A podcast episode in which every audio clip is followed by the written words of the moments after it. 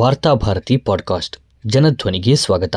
ಜನವರಿ ಹದಿನೆಂಟು, ಎರಡು ಸಾವಿರದ ಇಪ್ಪತ್ತೆರಡು ಮಂಗಳವಾರದ ವಾರ್ತಾಭಾರತಿ ಸಂಪಾದಕೀಯ. ಕಡೆಗಣಿಸಲ್ಪಟ್ಟ ಸಾರ್ವಜನಿಕ ಆರೋಗ್ಯ ವ್ಯವಸ್ಥೆ. ಕಳೆದ ಎರಡು ವರ್ಷಗಳಿಂದ ಕೋವಿಡ್ ಸಾಂಕ್ರಾಮಿಕದಿಂದ ಇಡೀ ಜಗತ್ತು ತತ್ತರಿಸಿದೆ. ಇದರ ಜೊತೆಗೆ ಭಾರತದಂತಹ ದೇಶಗಳ ಸಾರ್ವಜನಿಕ ಆರೋಗ್ಯ ವ್ಯವಸ್ಥೆಯ ನೈಜ ಸ್ವರೂಪವು ಬಯಲಾಗಿದೆ.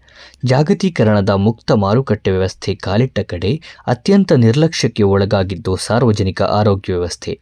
ಎರಡು ಸಾವಿರದ ಇಪ್ಪತ್ತರಲ್ಲಿ ಕೋವಿಡ್ ಒಮ್ಮಿಂದೊಮ್ಮೆಲೆ ಒಕ್ಕರಿಸಿದಾಗ ಆಸ್ಪತ್ರೆಯಲ್ಲಿ ಹಾಸಿಗೆಗಳು ಸಿಗದೆ, ವೆಂಟಿಲೇಟರ್ ಇಲ್ಲದೆ ವೈದ್ಯಕೀಯ ಸಿಬ್ಬಂದಿಯ ಕೊರತೆಯಿಂದ ಅನೇಕ ಸಾವುಗಳು ಸಂಭವಿಸಿದವು. ಇಂತಹ ಸಾಂಕ್ರಾಮಿಕವನ್ನು ಎದುರಿಸುವ ಸಿದ್ಧತೆ ನಮ್ಮ ಸಾರ್ವಜನಿಕ ಆರೋಗ್ಯ ವ್ಯವಸ್ಥೆಗೆ ಇರಲಿಲ್ಲ. ನವ ಉದಾರೀಕರಣ ನೀತಿಗೆ ಶರಣಾದ ನಮ್ಮ ಸರಕಾರಗಳು ಖಾಸಗಿ ವೈದ್ಯಕೀಯ ಲಾಭಿಗೆ ನೀಡಿದಷ್ಟು ಪ್ರೋತ್ಸಾಹವನ್ನು ಸರ್ಕಾರಿ ಆಸ್ಪತ್ರೆಗಳಿಗೆ ನೀಡಲಿಲ್ಲ. ಖಾಸಗಿಯವರ ಆಸಕ್ತಿ ಹಣಗಳಿಸುವುದೇ ಆಗಿರುವುದರಿಂದ ಅವರಿಗೆ ಹಣ ಮೊದಲು, ರೋಗಿಯ ಆರೋಗ್ಯ ಎರಡನೆಯದ್ದು. ಹೀಗಾಗಿ ಜನಸಾಮಾನ್ಯರು ಸಾಕಷ್ಟು ತೊಂದರೆಗೆ ಒಳಗಾದರು. ಆರೋಗ್ಯ ಕ್ಷೇತ್ರದಲ್ಲಿ ಕರ್ನಾಟಕದ ಸಾಧನೆ ಕೂಡ ಸಮಾಧಾನಕರವಾಗಿಲ್ಲ. ನೀತಿ ಆಯೋಗದ ಎರಡು ಸಾವಿರದ ಹತ್ತೊಂಬತ್ತು ಇಪ್ಪತ್ತರ ವರ್ಷದ ಆರೋಗ್ಯ ಸೂಚ್ಯಂಕ ವರದಿಯ ಪ್ರಕಾರ ದಕ್ಷಿಣ ಭಾರತದ ರಾಜ್ಯಗಳಲ್ಲಿ ಸಾಧಿಸಿರುವ ಪ್ರಗತಿಯಲ್ಲಿ ಕೇರಳ ಮತ್ತು ತಮಿಳುನಾಡು ಮೊದಲ ಸ್ಥಾನದಲ್ಲಿವೆ.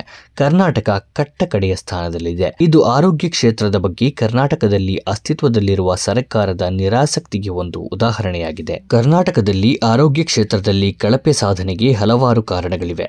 ನವಜಾತ ಶಿಶುಗಳ ಮರಣ ಪ್ರಮಾಣ, ಲಿಂಗಾನುಪಾತ, ಆಸ್ಪತ್ರೆಯಲ್ಲಿ ಆಗುವ ಹೆರಿಗೆಗಳ ಪ್ರಮಾಣ, ಎಲ್ಲಕ್ಕಿಂತ ಹೆಚ್ಚಾಗಿ ಆರೋಗ್ಯ ಕ್ಷೇತ್ರಕ್ಕೆ ಮೀಸಲಿಡಲಾದ ಹಣದಲ್ಲಿ ಕಡಿತ. ಹೀಗೆ ಹಲವಾರು ಕಾರಣಗಳಿಂದ ನೀತಿ ಆಯೋಗದ ಇಪ್ಪತ್ತ ನಾಲ್ಕು ಸೂಚ್ಯಂಕದ ಪಟ್ಟಿಯಲ್ಲಿ ರಾಜ್ಯ ಒಂಬತ್ತನೇ ಸ್ಥಾನಕ್ಕೆ ಕುಸಿದಿದೆ. ಈ ಹಿನ್ನೆಲೆಯಲ್ಲಿ ಆರೋಗ್ಯ ಕ್ಷೇತ್ರದಲ್ಲಿ ಉತ್ತಮ ಪ್ರಗತಿ ಸಾಧಿಸಿರುವ ರಾಜ್ಯಗಳಿಗೆ ಹೆಚ್ಚಿನ ಅನುದಾನ ನೀಡುವಂತೆ ನೀತಿ ಆಯೋಗ ಶಿಫಾರಸು ಮಾಡಿದೆ. ಕಳಪೆ ಸಾಧನೆ ಕಾರಣಕ್ಕಾಗಿ ರಾಜ್ಯಕ್ಕೆ ಬರುವ ಅನುದಾನದಲ್ಲೂ ಸಹಜವಾಗಿ ಕಡಿತ ಉಂಟಾಗುತ್ತದೆ.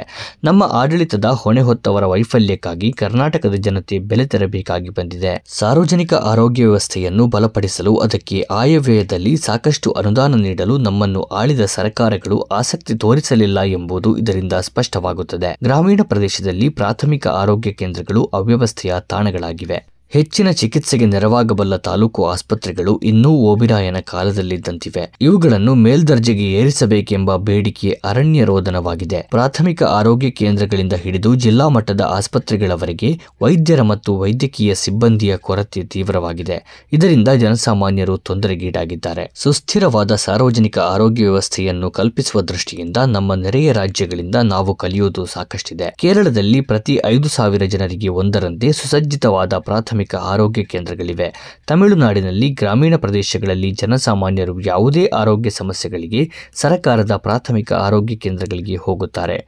ಅಲ್ಲಿ ಹೋದರೆ ಚೇತರಿಸಿಕೊಂಡು ಬರುತ್ತೇವೆ ಎಂಬ ನಂಬಿಕೆ ಜನರಿಗಿದೆ. ಆದರೆ ಕರ್ನಾಟಕದಲ್ಲಿ ಪ್ರಾಥಮಿಕ ಆರೋಗ್ಯ ಕೇಂದ್ರಗಳಲ್ಲಿ ಯಾವ ಸೌಕರ್ಯಗಳು ಇಲ್ಲವಾದ್ದರಿಂದ ಜನರು ಅವುಗಳ ಮೇಲೆ ನಂಬಿಕೆ ಕಳೆದುಕೊಂಡಿದ್ದಾರೆ. ಅನೇಕ ತಾಲೂಕು ಆಸ್ಪತ್ರೆಗಳಲ್ಲಿ ಮೂಲಭೂತ ಸೌಕರ್ಯಗಳಿಲ್ಲ.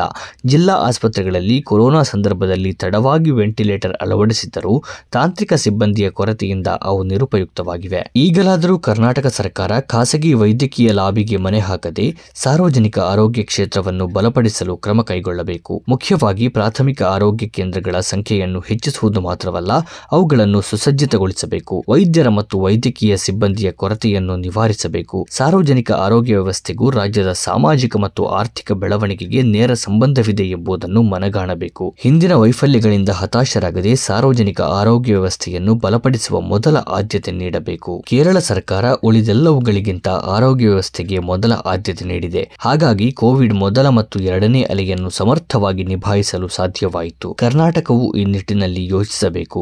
ಮಠ, ಪೀಠಗಳಿಗೆ, ಸಂಸ್ಕೃತ ವಿಶ್ವವಿದ್ಯಾಲಯದಂಥವುಗಳಿಗೆ ಕೋಟ್ಯಂತರ ರೂಪಾಯಿ ಅನುದಾನ ನೀಡುವ ಬದಲಾಗಿ ಅದೇ ಹಣವನ್ನು ಆರೋಗ್ಯ ಕ್ಷೇತ್ರಕ್ಕೆ ಮೀಸಲಾಗಿಡಲಿ ಹಾಗೂ ಮುಂದಿನ ಮುಂಗಡ ಪತ್ರದಲ್ಲಿ ಸಾರ್ವಜನಿಕ ಆರೋಗ್ಯ ಕ್ಷೇತ್ರಕ್ಕೆ ಹೆಚ್ಚು ಅನುದಾನವನ್ನು ಮೀಸಲಿಡಲಿ.